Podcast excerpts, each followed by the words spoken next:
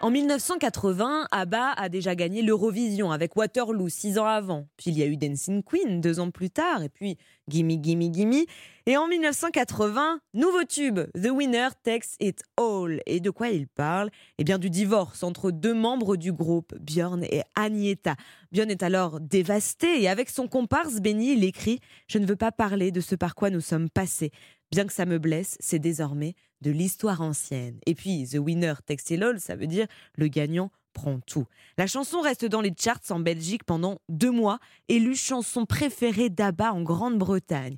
Björn et Agneta sont mariés depuis neuf ans. Ce n'est donc pas pour rien que The Winner Takes It All devait normalement s'appeler L'histoire de ma vie. Un an plus tard, c'est l'autre duo du groupe qui divorce, Benny et Frida. Ils publient aussi leur chanson de séparation, When All Is Said and Done, inclus dans le dernier album du groupe sorti en 1981. Car oui, ces deux chansons finalement signent la fin d'ABBA. Mais alors si aujourd'hui ABBA est rentré dans une sacro-sainte liste des groupes incontournables et adulés par presque tous, bien à l'époque ABBA c'est un peu kitsch. Il y a leur tenue affriolante, les synthétiseurs disco colorés et le groupe est fustigé les critiques rock qui adorent les détester.